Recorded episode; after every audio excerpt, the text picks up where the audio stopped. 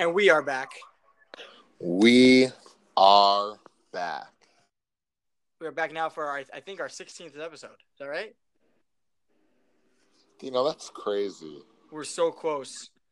We're so close to we- uh to 20. I think we have to have like a celebration pod, like like a five hour pod for our 20th. Is that something? I don't know. Daniel, Yeah. there'd be nothing I'd love more. You think- Thanks, man. How, how many listeners do you think we'd get to the whole five hours? Maybe two, and they know who they are. The 8 a.m. crew. The 8 a.m. crew. But do, does the 8 a.m. crew listen in the summer? I hope so. We'll reach out. 8 a.m. We'll reach out. 8 a.m. crew. Text us You if know- you're text us if you hear this. You have you have a week. We'll give you a week. You know, you know who you are. Yeah. If, if you don't, then we'll we'll know. We'll, we'll, we'll call you out. Amazing. And and any other fans that want to shout out, reach out to us. You know how to reach us. We'd Yeah. love to shout you guys out. Yeah, we're on Twitter at sock and shop pod. You know, reach out to us there. Our DMs are open, whatever that means. And, and yeah, we love to hear from you guys. Sweet. Um. So Alan, Yeah. rough night last night for you and all Clevelanders. Yeah, I mean, I, we've been through worse. Like, it was low 60s, high 50s, and we normally don't have that type of weather in June. So I hear. we were a little bit thrown off by that. But at the end of the day, we've been through some pretty tough winters. It's a beautiful day, sunny in the 70s today. Um, so I think we've rebounded quite nicely from a weird day of weather yesterday. I hear that, but but what about it? I'm talking more about like at night.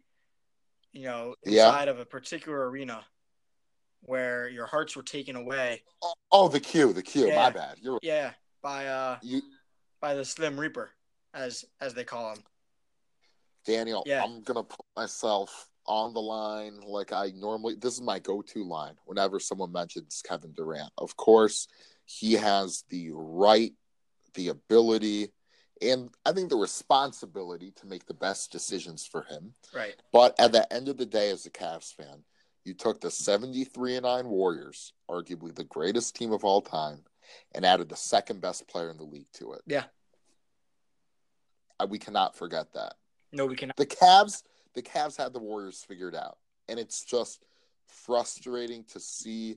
I don't. I, I I disagree with that. I don't think they had them figured out. I think they they it, it was a level playing field where you know you can get you can get the best of the other one. It wasn't like okay if you you can the the the dynamic of this series is that the Cavs can steal games, not that they can win games. Yes, you're right. In 2016, okay, yes, they were going against this this the, the Warriors team that was that had a ridiculously good season, but they were still like they were still in a, in a way mortal a. Mortal. Yeah, Did wait? Did we just say that at the same I time? think it's pretty close.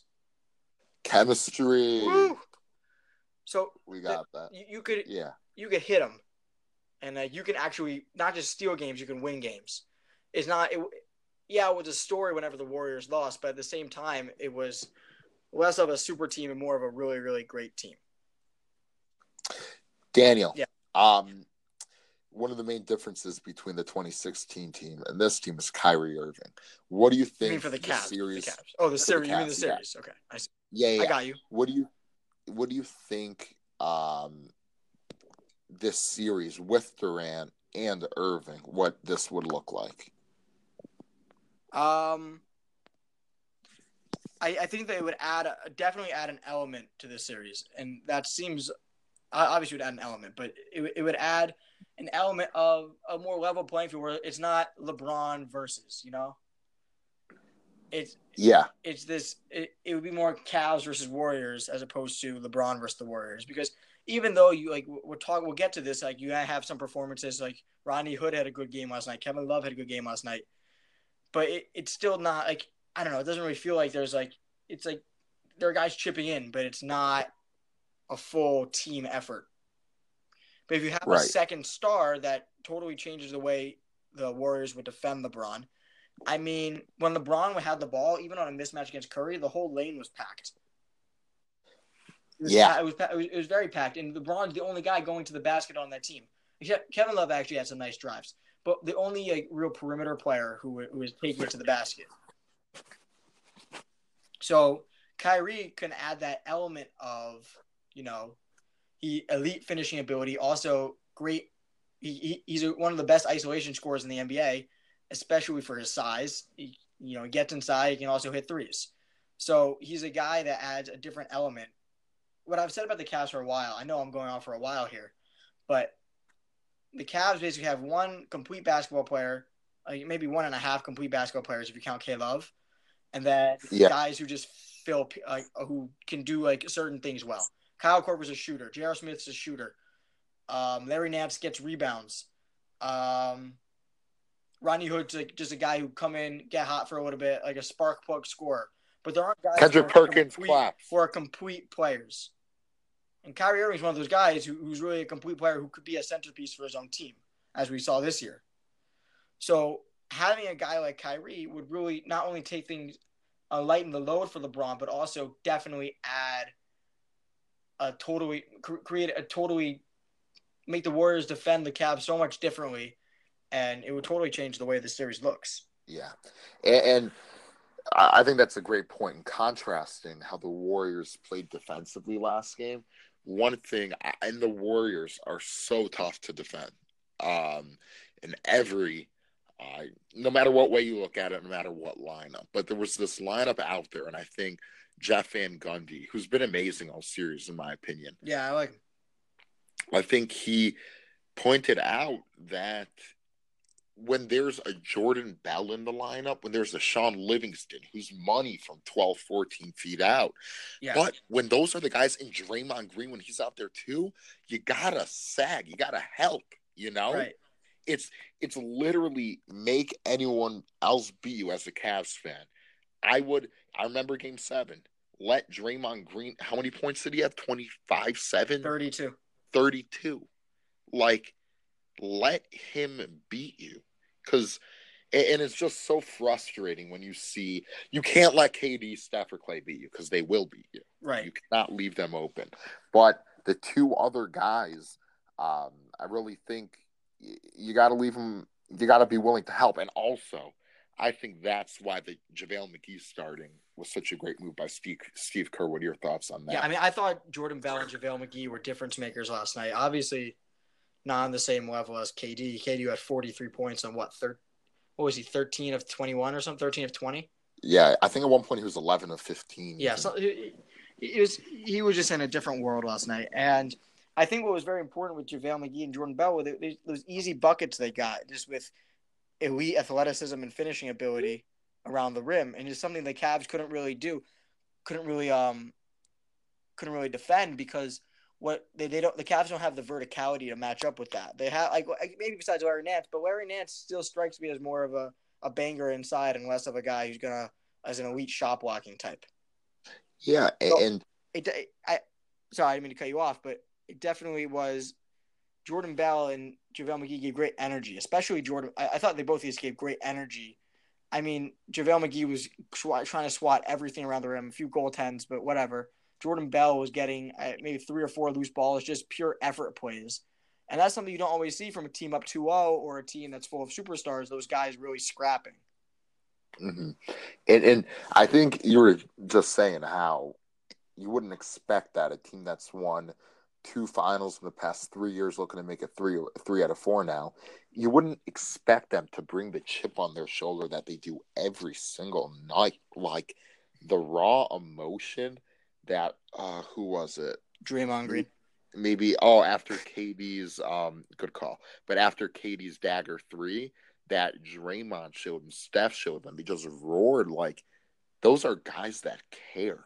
Right. You know? And also like they're not they're not really concerned with like, Steph had a terrible game last night. I mean, not all around terrible game, but he had a terrible shooting night, and that's usually that that's what he does. Mm-hmm. So coming coming off setting the record for most threes in a playoff in a, in a finals game, he then followed up with one for 10 from three. Right. Three for 16 from the field. But he didn't get discouraged by that. He didn't he didn't lose sight of the game plan. He didn't stop passing the ball and moving the ball, playing the system. Some guys might let that like like the Warriors. I think what what people don't understand. It's not just a team of stars. A team of stars that actually want to be teammates. And are willing to give up these individual accolades. Like Steph and KD on separate teams could both average 30 points a game. Yeah. Klay Thompson on a different team could average 25, 26 points a game and be be a starter in the All Star game. Draymond Green, who knows what he do, but he could be he he could be a guy who could like I think he's in a perfect situation, but he could he could be shooting 15, 17 shots a game. And I don't know. Not not necessarily outside shots, but kind of banging inside a little bit. He could be taking on a, a more advanced role. Mm-hmm. These are guys that are willing to give up these individual accolades to be able to you know win for one another. And I think you saw that in, that in that picture that's now a meme or whatever. That like where like Steph and Draymond are yelling like with KD or whatever after that three. Right, right. Like that's not like an attention grab. That's not like oh we're the best, we're the worst. Like they're they're genuinely happy like that. They're like they want it for the team, and obviously it's not like a, a, new thing to say like oh this team wants to win. They want to win the championship. Obviously but like, it's it's impressive to see the suppression of egos. And and daniel now going back sorry as a Cavs fan i'm still upset with KD on the warriors. What do you think the what were curry draymond um klay iggy what were they thinking on their end when they tried to recruit kevin durant why would they need him? Why would they want him? You know?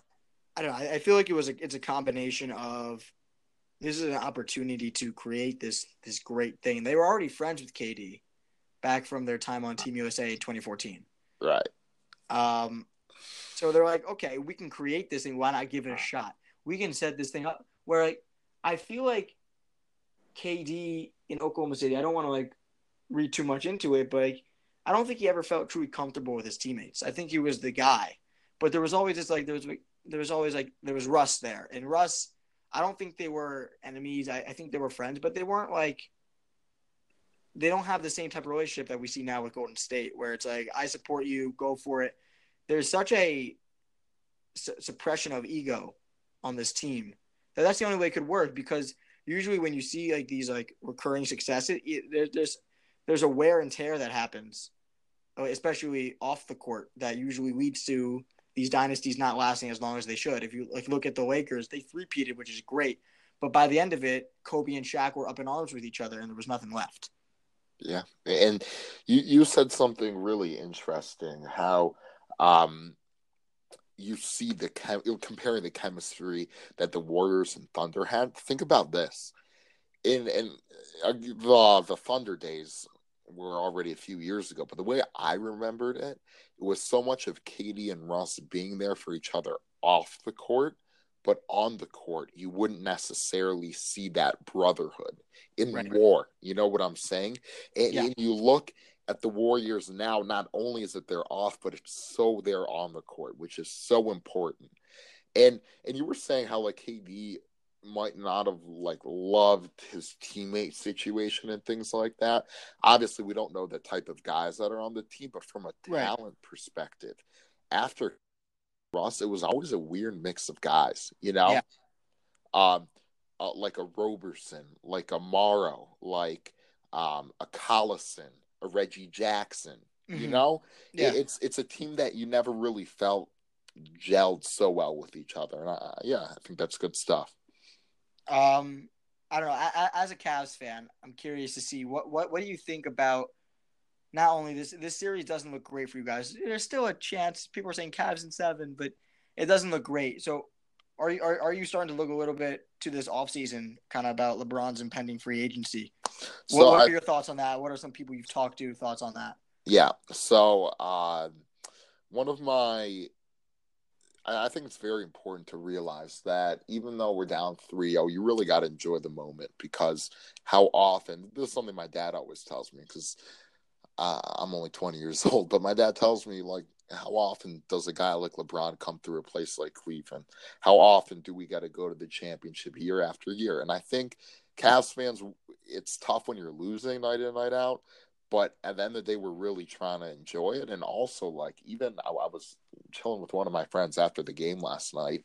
Shout out to actually one of our big twitter followers um what's his twitter handle? Sobel 123 shout out. like that. Shout out. But um he was devastated and and we're still investing our emotions into it. We're still passionate about the series. And even though we're down 3-0 yeah we might make some jokes like um that it's over whatever I, I think everyone still believes that there's a chance because i think that's part of our responsibility as fans um so you were saying what am i hearing regarding this off season uh and well, more just like what are what are the thoughts going in do you expect to keep lebron yeah. So remind me about my Uber driver today if I forgot. Um, okay. That was great. But my, my personal opinion always has been, and LeBron, we've discussed this before. You and LeBron have? No, uh, I'm uh, you as in Daniel. Oh, nice. Um, okay, good. I wish LeBron, but I like you. You're I appreciate that too. Yeah, thanks. Dude, heck yeah, man. Yeah. Um, so I think off the court, he has been an unbelievable man. I'm, talking about his character, like from what we've seen. A guy that's raised beautiful family, always stayed away from off the court issues, always saying the right things, you know, and and that's unbelievable. And he says that he's going to make the decision that's best for his family, and I really think that's the truth. You know, that's all we've ever seen from him. Mm-hmm. So I, I think it, it's basketball is going to play a role into this decision, but I think a much more minor role. And yeah. I was talking to my Uber driver today, and he got them thrown out LA um, from the perspective that that okay, weird basketball situation, but at the end of the day, that could be a place where LeBron could slowly like lead into the next part of his life, like you see that Kobe Bryant's doing. He was already out in LA.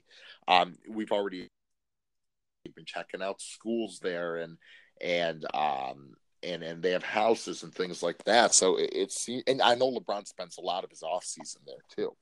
So it seems like LeBron has this connection to LA, but um, LeBron has always showed that Cleveland has a special place in his heart. Yeah. But I I think and and you'd agree with I think you'd agree with me on this that it's tough. Yeah, being home is great, but when every day is this weird vibe, weird atmosphere, it's it's um it's tough to enjoy being home, you know?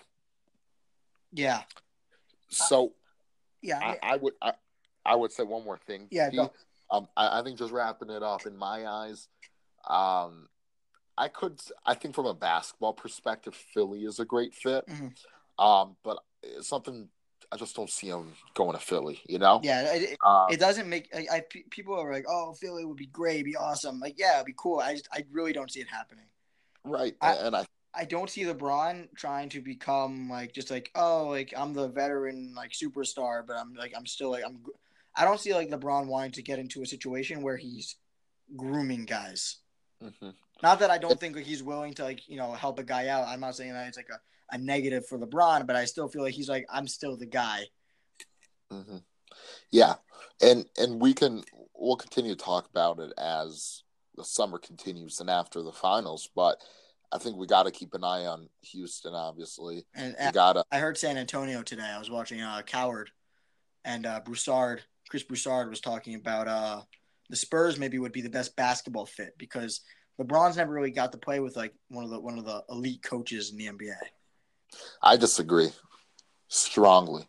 From a basketball perspective, yeah. Hmm. Interesting. Um, if they hold on to Kawhi, maybe. Right. No, this is all depending. Is saying if they hold on to the Kawhi, eh, hold on to Kawhi, because I think LeBron and Kawhi could really play well off each other. Right, but you think LeBron and Aldridge could play well? Is is Aldridge a free agent? I don't think so. I think he'll be there next year. We'll check it out. Yeah, he just signed an extension. Yeah, you're right. Yeah, he's there for I think three more years. Um, so yeah, uh, we'll, we'll keep our eyes on that situation. But for all NBA fans, Cavs fans, um, enjoy it. You know, enjoy yeah. this finals. Hopefully, um, we'll win a few games for Cavs and seven. Um, but yeah, that's what I got on that. All right, so we're we're gonna we're gonna go get back to some NBA talk later, but right now we had a great interview this week, and we hope you enjoy.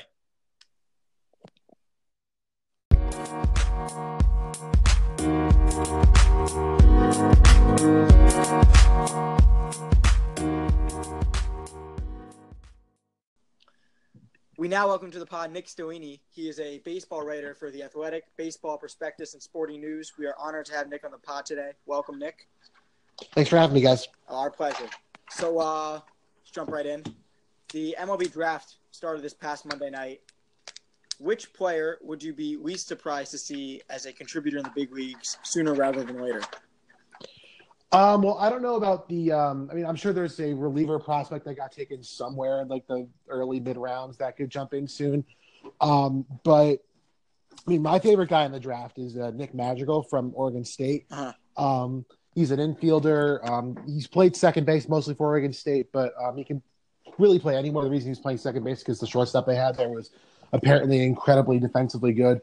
Um, but and he said he can play anywhere. The White Sox think he can play all over the infield. Um, so um, I'm really high on him. He's he's a really good hitter. Um, he's a guy who just doesn't strike out at all.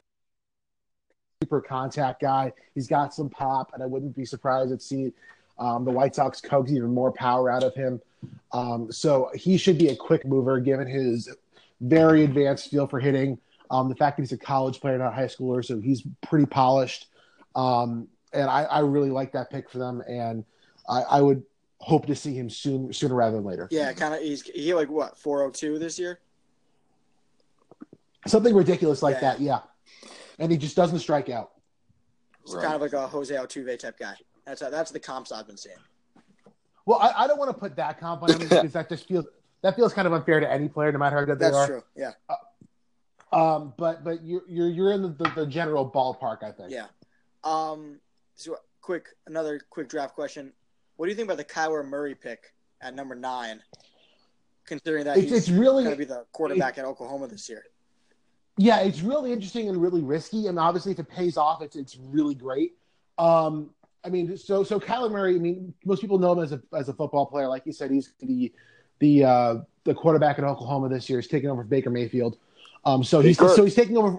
He's taking over for the guy who just got picked first overall in the NFL draft.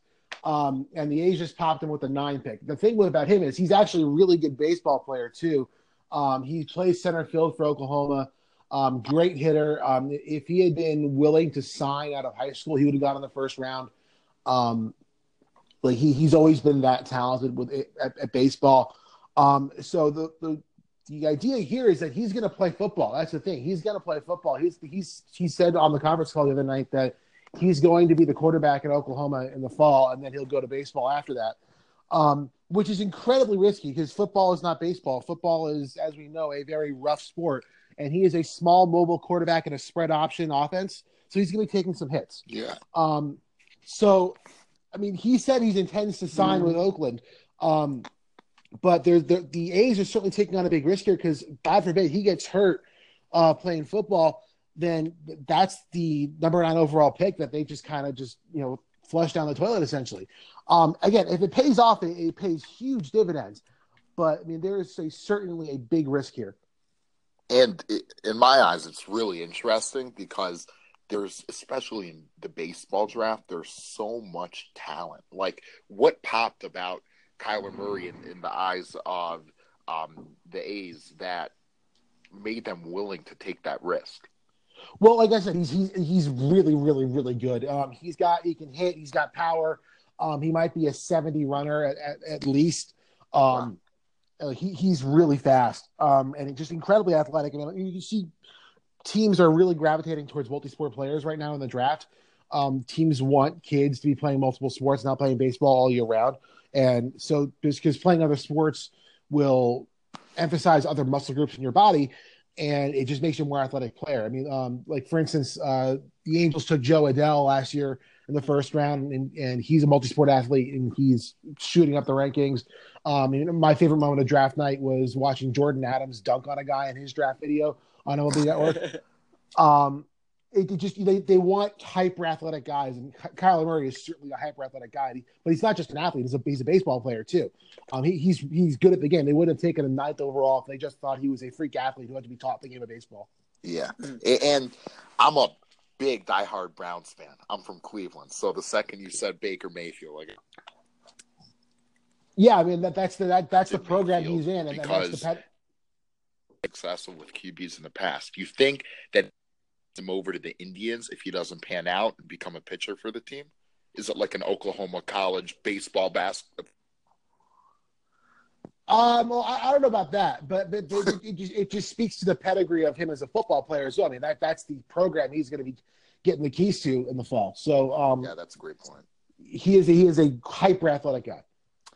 Um, and I think uh, the Indians are playing the Brewers, and the Brewers, Josh Hader, one of the best pitchers in the league, from because um, I think, like I, I was looking him up today, and I saw he was a 19th round pick or something like that. So, do you know the background on Josh Hader and how he elevated to the place he's at now? entirely. Um, I know that he like so the Orioles, like you said, took him in the 19th round. Um, he went to the Astros in a in the Bud Norris trade in 2013, and then in 2015 the the Brewers got him from the Astros in the deal that sent um, uh, Mike Fiers and Carlos Gomez to the Astros. The, the Brewers also got uh, Brett Phillips and Domingo Santana in that trade. So that's been a huge trade for them. Um, really paid dividends because obviously Domingo Santana's played well for them. Brett Phillips is still an up and down guy just because they don't have room for him, but he's certainly talented. And Josh Hader's Josh Hader. Um, I know he was interesting. Um, he certainly got interesting mostly with the Astros. I think. I think he was a guy of note with the Orioles at the time of his trade to the Astros, but he really came onto his own in the Astros system, and now um, and he continued to be interesting um, in the Milwaukee system. I mean, most people, a lot of people saw him as a starter. There was some reliever. I don't want to say reliever concern because he's certainly arguably like the top reliever in the game right now. So it's not really a concern to throw him in the bullpen, I guess. Um, but I mean, I know some people always thought like this could have been one of the outcomes with him where he could go to the bullpen and just mow guys down. Um, because his stuff is certainly nasty. The arm slot is a factor as well. Mhm. Um, he, he's really good. Yeah, so you, you mentioned Mike Fiers, and uh, there was a little bit of drama this week with Fiers. I'm a big Yankees fan, and I was uh, I was watching the game, and uh, Stanton got plunked, and then he came back and, and jacked one on Fiers. Obviously, Fiers was the guy who a few years ago almost ended Stanton's career with the when he hit him in the face with a pitch. So, uh, do you know anything like like some background details with that? Some some insight on the drama, and so some maybe some insight into how guys can bounce back from the psychological problems that may arise from getting hit like that. Well, I mean, it sort of speaks to itself. Um, I mean, Stanton, you know, doesn't want Mike Fiers pitching up and into him after what happened. I, th- I think that's a somewhat reasonable thing to feel. Um, I mean, I, th- there was was Fiers trying to hit him? No, um, he wasn't trying to hit him a couple years ago when he got hit in the face, and he wasn't trying to hit him the other day. Um, that being said, I, I, I understand the visceral reaction that Stanton had to it. Um, and I, I think that Fiers kind of dug his own hole a little bit in a way with reacting the way he did on Monday, or uh, with just you know, obviously everybody knows he wasn't trying to hit him, but I mean, you just you just say my bad and you move on. Mhm. Um, it, it's a weird situation. It, it's it's a it's a big, you know, there's a lot of testosterone going around kind of situation. Yeah. Um, and I, I'm not a guy who likes to see, you know, I, like I'm not I'm not a big boys will be boys kind of person, but I I get it in this situation. Um, and you know, good for Stanton for not going out there and clocking him, but just hitting a 450 foot home run. Yeah. Yeah. Don't want to hang a slider to him. Yeah, And I I think one of the most uh, interesting slash common questions being asked in baseball today is the pace of play and the lack um, of, yeah, just action in the game. In your eyes, um, where do um, sorry, can can you repeat that? pace of play and that um, discussion? Um, well, I, I definitely think that I, I'm not as big of a fanatic about it as the commissioner is, Yeah. but I, I certainly think there's room. Um, I don't know. I mean, I like the pitch clock. I mean, I, I've I've covered a fair bit of minor league baseball in my time, and you you don't you don't notice it at all. I mean, they have it in Double A, they have it in Triple A, and you, you just don't notice it. Um, I, I don't think that would be an issue at all. I'd be all for that. Um, I think that, I mean, there are rules on the books forced a whole lot. I mean, there was the stay in the box rule that was a thing for like a year, and now it's kind of not. Um, and even before that, there was like a, a an eight rule on the books about how how long you, you have between pitches, and that just never have been enforced ever. Um, so I think that a good start would be enforcing the rules currently on the books. But if you want to do a pitch clock, that's fine. I'm not in favor of the start the runner on second base after ten innings or whatever. Um, because they, I mean, we saw that in the in the World Baseball Classic, and it just it's just an, basically you may as well just start the inning with runners on first and third and one out because you're going to bunt the runner over and then they're going to potentially walk the guy to set the double play. Yeah.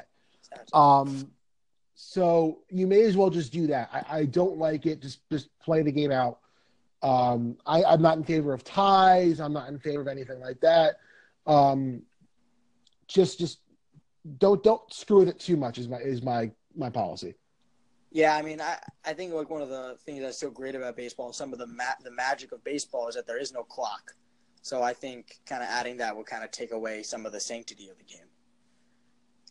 Um, uh, I don't disagree. I, I, also think that I mean there's there's something to be said for delirious past midnight 15th inning baseball. yeah, yeah. Um, I think I think I, am part of the small segment of the population that enjoys that, um, because I'm certainly more of a baseball fan than most people are. Um, but I, I mean, I, I don't mind it one bit. Yeah, exactly. Um, a little less technical, a little more personal. Who is your favorite player of all time? All time. All right. Um, he could be a minor league guy too. Like doesn't have someone we never heard of. Doesn't matter. I mean, I'm 24. I grew up watching the Yankees, so I, I mean, I, I kind of have to go yeah. Jeter here, I guess. Um, I I mean I, I, my Derek Jeter take is that I am a big fan of childhood bliss Derek innocent bliss Derek Jeter and not as much adulthood oh wait Derek Jeter is a soulless baseball owner Derek Jeter um like I, as I got older I became much more of an A-Rod person than I was a Derek Jeter hmm. person um so uh, I guess we'll go with that. Um, I guess I could also put Mariano Rivera in there yeah, as well. All, all good calls. Uh, Jeter's my guy. I'm, I'm, I'm in my basement right now looking at a Derek Jeter fathead. So it's, a, it's a good answer for me. Yeah. Um, and who's like a, in your opinion, one of the most underrated players of all time? One game that Daniel and I like to play is where we throw out um, fun throwback names for us, like a name like Nick Punto, a Rod uh, Barajas, a Brandon Inge, like someone like that. That was a pretty good baseball player, but never really got the recognition that they deserved, in your opinion. Um. Okay, so I can't do like underappreciated Hall of Famers then. Um, you can do that. Um, We're flexible. Yeah. We're flexible. Yeah. All right. Well, um, right, I'll, I'll give you three names. Nice. Um, so most people don't realize how good Jackie Robinson actually was. Ooh, um, hmm. like I mean, we he we we know him because he's Jackie Robinson, but if you look at his statistics, he was just absurdly good. Um, like so, he's a career 311, 409, 474 hitter, Whew. and you have to remember that those are only that's after he came into the game. I think at age 29 he got in. Um, so he, so that's arguably after his peak as a player. Um, that's not including his Negro League stats. So he is insanely good. I mean, as a second baseman. So he got in at 28. So he's already arguably at his peak or past his peak when his stats start counting for the major league records. Um, and those are his numbers as a second baseman. My second name for you guys is Yogi Berra. Ooh. Um, again, a guy that is remembered. I mean, definitely an inner circle Hall of Famer and you know all time great Yankee, but his his number is also really fun to look at. Um, who is my third guy? My third guy is Eric Chavez. Ooh. Um, Eric Chavez, not a Hall of Famer, um, guy whose career you could say kind of got derailed a little bit by injuries. Um, prime Eric Chavez is a very fun player. Okay, and your Eric Chavez made me think of this, but what about an Andre Ethier? I think he's a guy that's been so underrated throughout his career. Um, Ethier, like again, Prime Ethier was very good. Um, not I, I, maybe not very good, but he was good. Um, you know, made a couple All Star teams, uh, sixth place MVP voting in 2009. Um, good, good player. Mm-hmm. In in in your eyes, who has the best swing in baseball? Like right, Right now? now. Um, okay, so there's a few guys. I always have to include Carlos Gonzalez in this. Yeah, he, he hit a bomb Um, last night. Um, I, I love his loopy one-handed finish. Um, it, it's it's a very smooth. It's the smoothest swing going on right now. Um, I think there's something to be said for the violence of Bryce Harper's swing. Wow. yeah. Um, I'll, I'll throw Miguel Andujar in there as Yeah. well. Um, his his kind of like helicopter follow through is really fun. I enjoy it a lot. Yeah. Are you not a big uh, Michael Brantley fan? I think I actually don't. I actually couldn't tell you Michael Brantley's swing looks like off the I- top of my okay. head. Um, I'll look at so, it right now. Um, it's summer for us, but is it? I'm, I'm going to say the word homework. I'm going to challenge you to check out Brantley's swing. You I, check it out right now. No, I'm I'm watching it right right now. it is beautiful. Uh, that- that is nice. That is nice. Just I'm I'm an Indians fan, so I've had the privilege of walk, watching him night in night out, and he's just so consistent. His nickname's Doctor Smooth, um, for how smooth his swing is. So, uh, yeah, I just wanted to throw Brantley into that. I'll, I'll give you the ugliest swing in baseball. Yes. Let's hear it. Giancarlo Stanton's swing is ugly as hell. That's true. I I don't know why he's It's incredibly effective, Yeah. but it's ugly. he has, he's got a really really close stance. So it's it's Even before he closed it up, like it's like through his whole career, like um like he relies a lot on his pure strength to to to get it out. And, and, you know, it works for him obviously. Um, but it, it's just not aesthetically pleasing. And I'm not trying to rag on him as a hitter. He's obviously a, tremendous hitter. Um, but it's just an ugly swing, but it works. So good for him. so uh, two more two more questions. This is a more of a fun hypothetical. So if you were a GM, who would you rather have, Vlad Guerrero Jr. or the next two number one picks? Vladdy, absolutely. Give me Vladdy. really. Um, so so yeah, absolutely, absolutely. So a number one pick in baseball is nowhere near where a number one pick is like in in the NBA or the NFL. Um, or you can even, I guess, throw the NHL in there too. Um, but um, like like of late, the first overall picks have done reasonably well as they've reached the majors, but there's just that unknown factor of oh god, what if this guy gets hurt and blows his arm out and he's done? What if we got it wrong? Um, we know what Vladdy we know what Vladdy is right now. Um, I've seen him play in person. It is the most breathtaking thing in the world. Um, like I saw him hit a double the other way, and I was like, okay, that that that's it. That's the guy. Um, he is just absurdly good.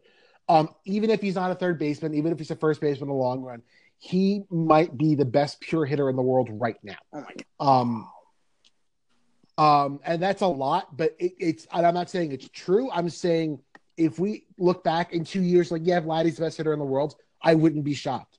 Um, and I'm not. And again, not trying to get put that put that evil on him. I'm not trying to drag down Mike Trout or Jose Altuve, Mhm. whoever you want to say the best hitter is. Um, he's that good. Yeah. Um, so give me the sure shot elite hitter right now over the uncertainty of two top picks. So so as a follow up, what what what type of player, if you were a GM of not the Blue Jays, who would you who would which star would you be willing to trade for Guerrero?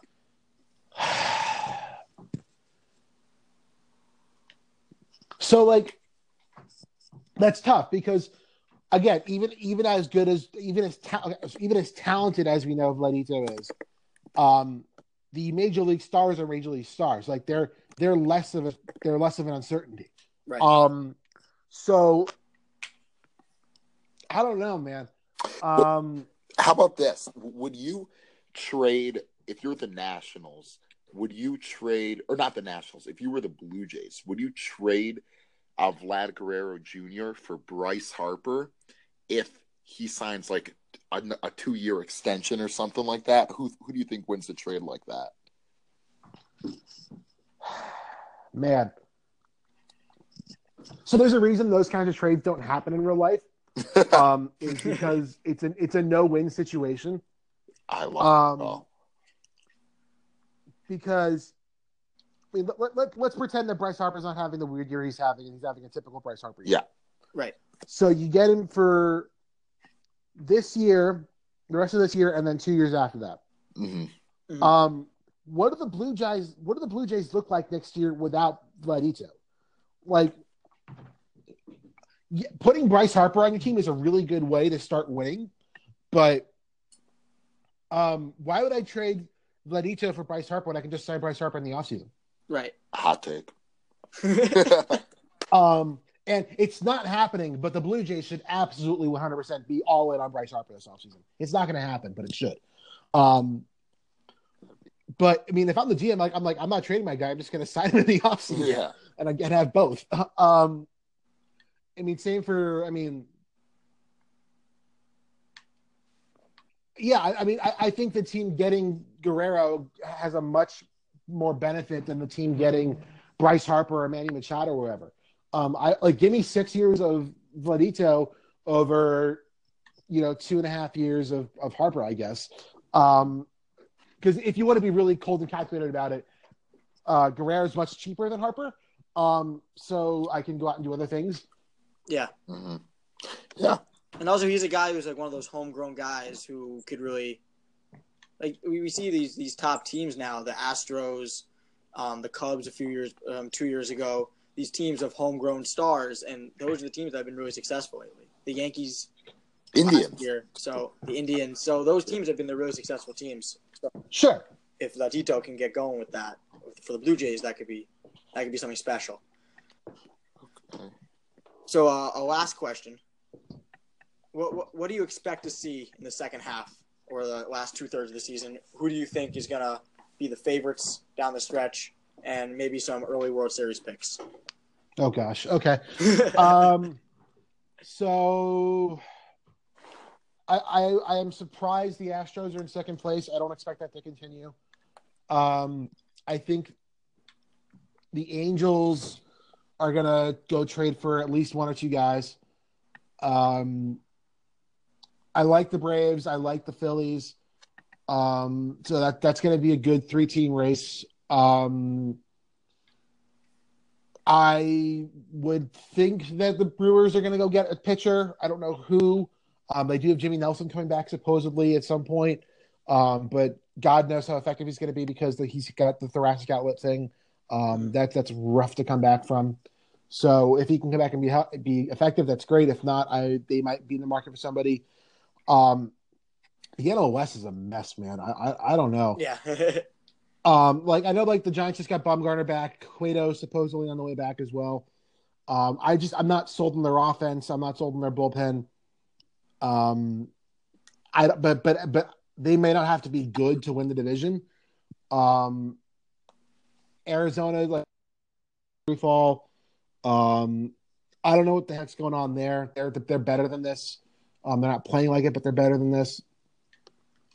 Um, I, I'm not sold on the Rockies. The Dodgers are weird. Um, so I, I guess of the of the those four teams, I like the Diamondbacks, the Giants best, but I, I don't really love any of those teams. yeah.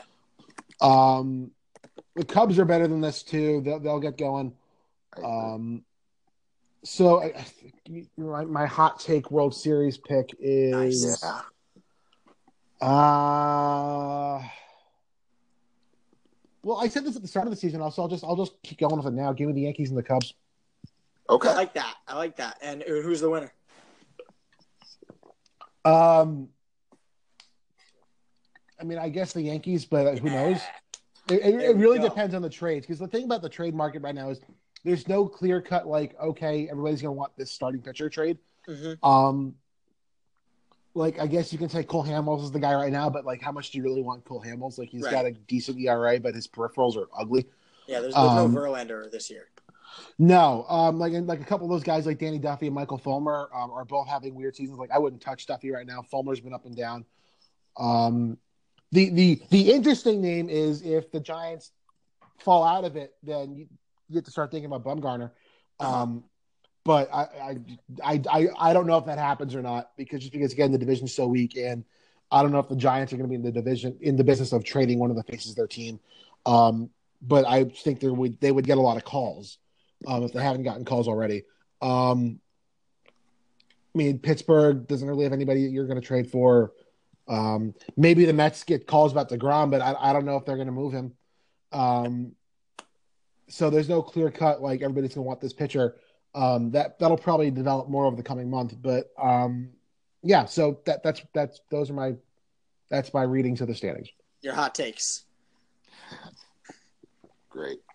Thank you so much. Great having Thank you. on, you so much. This was awesome. Thanks for having me on, guys. Have a good one.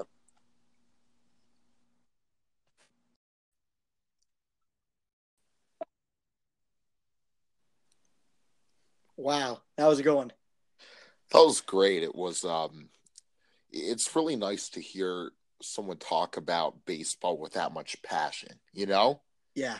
Like- And listeners, remember, watch out for Vladito, Vlad Jr., Yo, making his way to the big leagues sooner rather than later. what it's so cool that like Vlad's son has so much hype. Yeah, Vlad's son Vlad. You know what it reminds me of? This is a hot take, okay? Ooh, bring it. This is a joke, okay? But Okay, got it. Ken Griffey Su- Senior and Junior Ooh, why? because they're both father son baseball with the same name. Ooh, that is a hot take. I like that. Thank you. Good stuff. So again, thank you so much, Nick Stellini. It was great having you on. Of course, always welcome back, and uh, we really enjoyed. But Alan, Yeah. we focus ex- very almost ex- exclu- yeah, exclusively on basketball, and we haven't really talked much about hockey. It's the Stanley Cup, man. I know. And um, full disclosure, we don't know as much about hockey as we do about basketball. Speak for yourself. Okay. Tell us some hockey facts. Um, wait. I I, I don't know that much either. I was Okay, just saying. nice, You speak nice. for yourself. You Yeah. feel? Understood. Um, but it is the Stanley Cup. The Caps right now, my hometown team, who I don't like, go Rangers, uh, have a three-one lead against the Vegas Golden Knights, and uh, yeah, I think if the Caps can win Game Five, obviously they'll win it. But if not, I think the Golden Knights will win it because I think the momentum will shift in a way where this the, then Game Six will be such a high pressure game, and then and I and then if if the Caps don't win that, then I think the Knights will win Game Seven.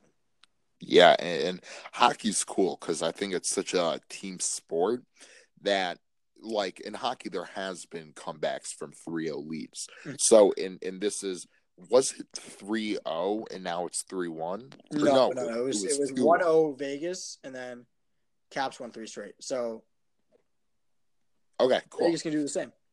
Right, hundred percent. And we've, especially as a Cleveland guy, we know three ones are not safe in Yeah. both directions. So so cold take. yeah, Vegas is gonna win this one. You get it because it's a hot take, but it's hockey. dude, can we call it an ice cold take? Could we call it like, a- like a hock take, like hockey take? Daniel, that just wrecked me. So okay, so the hock take is is the Golden Knights will win, assuming, uh, obviously, if the Caps win Game Five, they will win the Stanley Cup because then they will have already won the Stanley Cup. But I think if the Knights can get this one, they'll win the next two. So that's my hawk take. Love that. Daniel, can I ask you a question? Yes. Going back to NBA, what are your thoughts on So we so we went a minute and a half on hockey. Nice. It's a new record Daniel. for us. the heart wants what it wants? You Yeah. know? Skates, pucks, sticks, goals. Goals. Yeah. Daniel, what are your thoughts on the official NBA referee Twitter account? I like it, but they didn't like say much about like the calls. They were just like, "Well, here's how the referees set themselves up."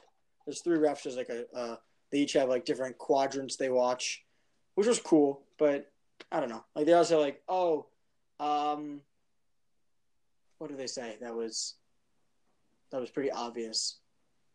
I forgot what it was, but they said like they said something pretty obvious. It's a in the game. it's a 50-50 call, like something like that. yeah. said. I I forgot what it was. It was like oh oh they said LeBron's off the backboard pass to himself was legal. By the way, we didn't talk about that yet. that was unbelievable. I was like I was like convinced the Cavs were going to win that game. I didn't know KD would go ballistic, but the, when LeBron threw the off the backboard alley oop to himself, I'm like, it's over. Just they'll, they'll That was- steal a game. They'll steal a game, but that's not how it went down. So, but that that was incredible. yeah, that was it was so cool. Also, I I don't think anyone did, but I did not see it coming. Oh What no no, I thought he was just going to shoot it. What a profound statement. He he did it in twenty in last year. He also had an off the backboard alley to himself. Yeah, it, w- it wasn't the first time we saw that. Daniel. Yeah.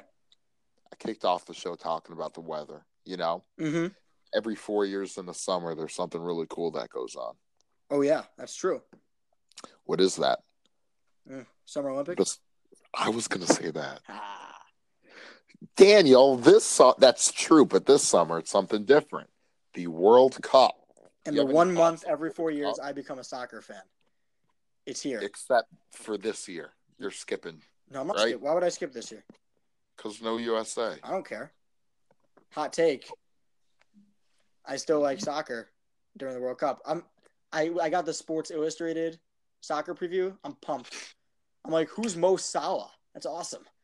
Uh, Are, you joking? I know who he is now. I mean, I knew he is like like for like a month, a month or two ago. Okay, cool. So, I like, barely know who he is. Yeah. like Cristiano Ronaldo. That guy's cool. You know, No, I actually know Leo what Messi. I, I I know a really okay amount about soccer. Daniel, ask me a trivia soccer question.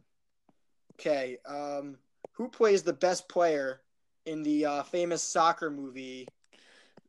Um, No, what's it called? no, I real- remember. real life, real world. No, no, but it's a it's, it's a real life soccer legend. Which real life soccer legend plays? Uh, Maradona, no, I need to, I, I- I need to remember the name of the movie. Pele, Yes, that's that's correct. But what's the movie called? Pele. I don't know. Yo, you know there's Oh, it's called Victory. It's called Victory. Mm. There it is. Yeah, it's Pele. And which fake star athlete who's an actor is also in that movie, but he also plays a star athlete in a different movie franchise. Kevin DePaula. Who? I don't know. I'm on Google. No, no. It's uh okay. Diego Here's. Boneta. Here's a hint. Yo, Adrian. Cut it. Yeah, who is it? Uh, is that Vincent D'Onofrio? No, it's dude. It's it's Rocky. He's in it. Sylvester. Yeah, Where? he's uh the goalie, I think, in that movie. I'm looking through IMDb right now, and I can't What movie? find Pele, Birth of a Legend. No, that's not the movie. No, it's called Victory. Pele plays like the star player. Oh, really? Yeah, it's a good movie. Shout Yeah. out to Victory. Ask me a real soccer question, just so I can show off my knowledge. Okay. In the last World Cup, who won the Golden Boot? Daniel, something modern and present. Last World Cup, four years ago. I don't remember. Um. Uh, okay, I think it was Germany. That one. Right? They won the World Cup, I think. Yeah. yeah. One second. But but the Golden Boot goes to the guy who scores the most goals. Oh, real? Um, I'm going with my guess would be James Rodriguez. Yeah, Really? you definitely look that up. No, I did not. I'll put money on it. Colombia. And what? Co- yeah, yeah. I think you're right. No, I know my stuff. Can I show off a little more? Should I ask you another question? Here, why don't I ask question? Why I'll I'll, I'll talk confidently about soccer and analyze things, and I'll show off my knowledge in the process. Is that cool? Yeah, go. Um, first of all, there are one really cool thing about soccer is there's so many stacked teams, like Right. a France. A They Bel- use their feet. huh? They use They use their feet, right? Yes, Okay, cool. Belgium. Let me get back more to my wheelhouse. Um, I know USA soccer pretty well, but Yeah. basically, I'm I'm very excited because first of all, did you see Nigeria's jerseys? No, I haven't seen it. You mean their kits? Yes, look up their shirt right now, not their jersey, their shirt. Ooh. I don't know. I'm kind my my phone kind of has low battery. Daniel, it's worth it. If this is Worth your last, if this is your last percent, my last percent. I think I think it'll be okay. it's like the coolest jersey. Okay, but but what I'm excited to see, personally, is Iceland. Daniel, Skull. Daniel. did you read that Sports Illustrated article? No, I haven't read it yet. I know what you're talking about though. So, um, for full disco- disclosure, I already texted Daniel if you saw it today. Um, but I read a lot of it, and it's so cool how such a small country has developed. What? These Nigeria jerseys are sick. Yeah, I told you. They're kind of weird looking, but they're sick. No, no, no. They're dope. I yo, Daniel, you know Alex Iwobi's on their team? Arsenal. Arsenal guy. What? Arsenal guy, Alex Aw- Iwobi. I did not know that, but now I do. Now you know. So I, I, I'm just excited to immerse myself in it for like a month and then re-immerse myself four four years from now, and see how my life has changed. Can we talk USA soccer for a minute? Sure.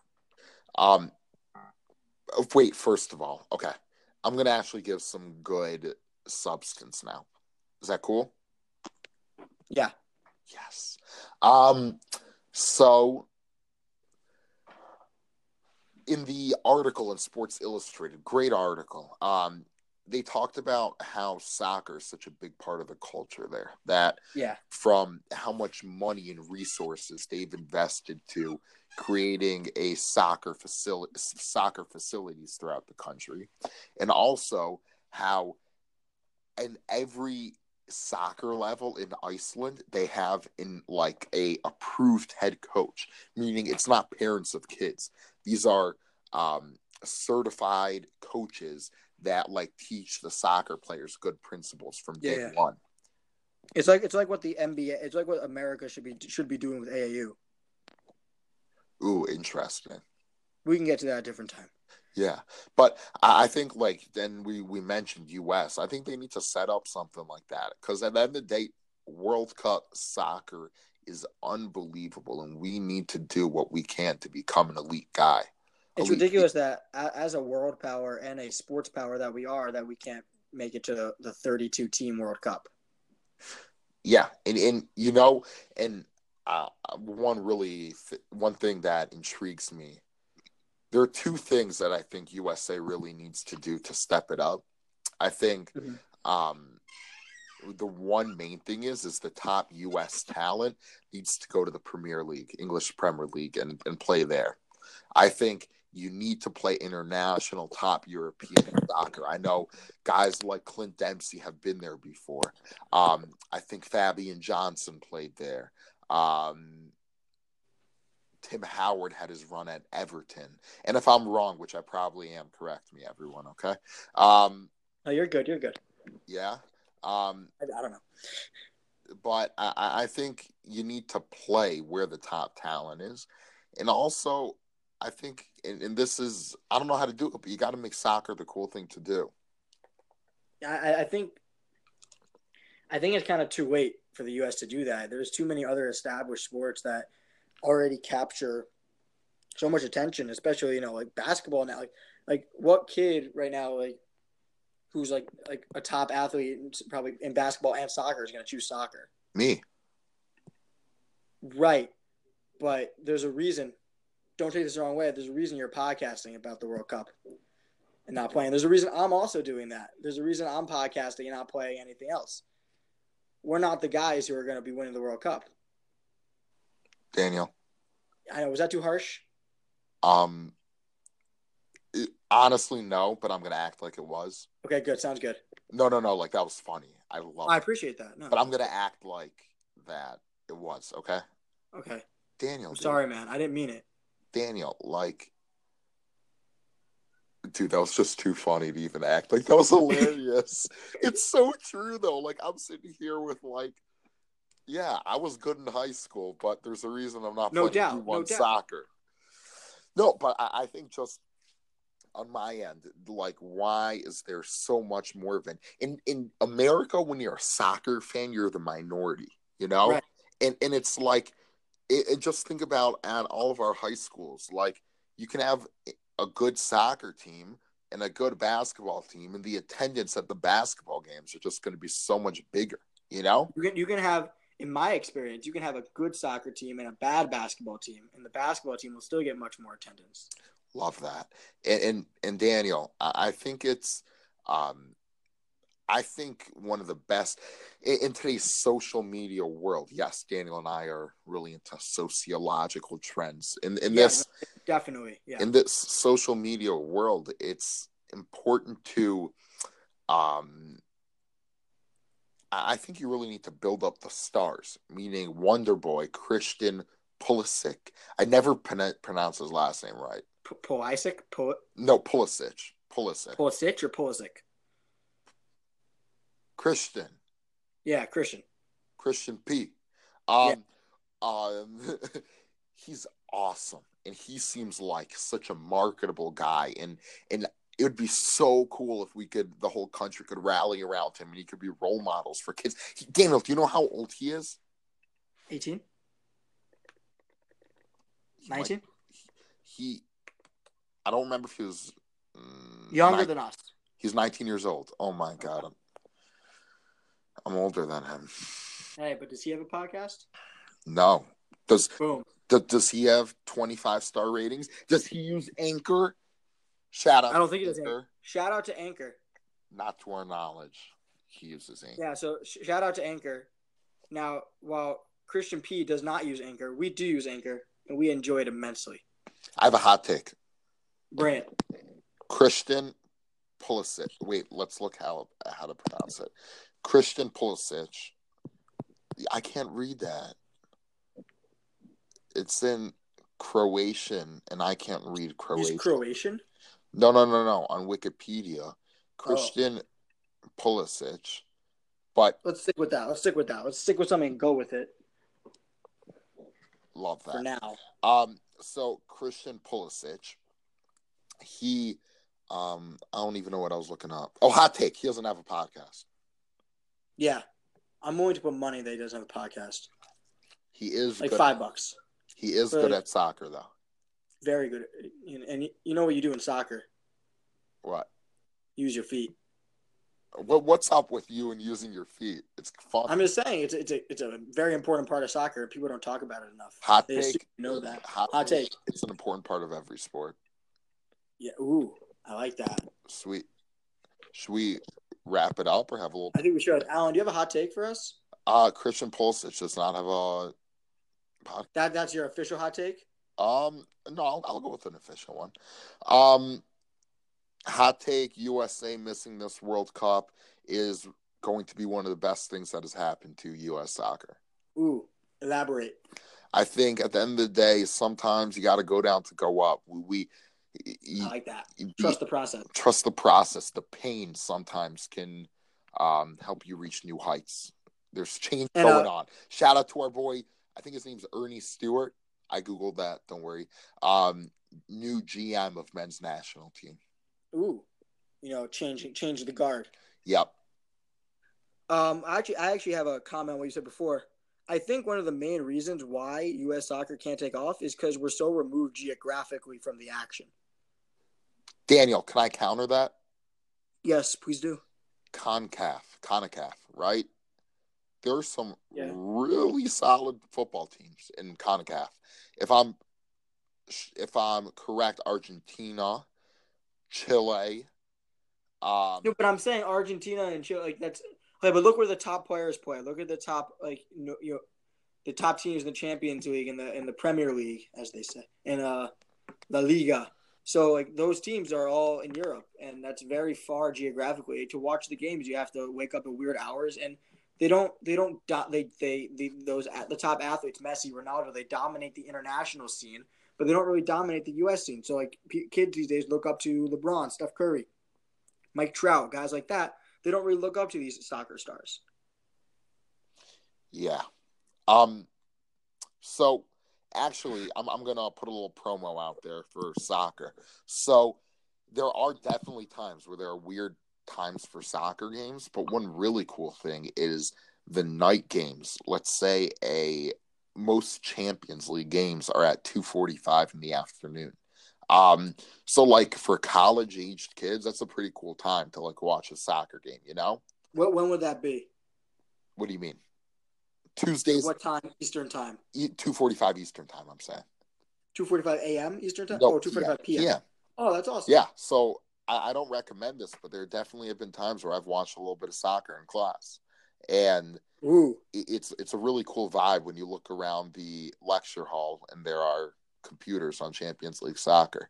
Not saying that that Yeah. happens. It's kind of like a, a March Madness type vibe. Yeah, hundred percent. And, and like also that. Daniel, Not not that I watch college basketball during class at all. No. if I told you that there was a t- two o'clock football game in a different okay let me make it much simpler there are times a lot of the games are like sunday morning which is a great time like a 10.30 11.30 game in the english premier league Yeah. so so i i I actually there are very convenient times for soccer and i just think it's a matter of people getting more into it I hear that. and and by the But- way, why should people get into it? Because there's a beauty of eleven guys moving into harmony on the same field.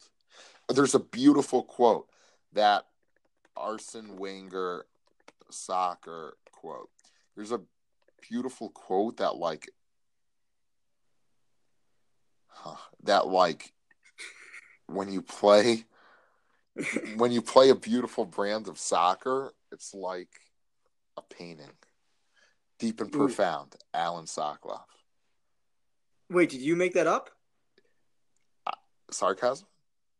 No, no, I'm, I'm being serious. You make, you said Alan Sokoloff. No, Yeah. there there's a real quote that actually sounds good about it, but Oh, That- but you but you said that part. that was my paraphrase. nice. That was good. Really? Yeah. And, and right before we leave, can we mention another really good quote? Shout out to our boy Sure. Sovi. We're great. Yeah. We're, we're great. We're good players become great professionals. Yeah, exactly. Sovi. Shout out to Sovi. And with that, We're out. we are out. Have a good one, guys. Go Browns. Bye.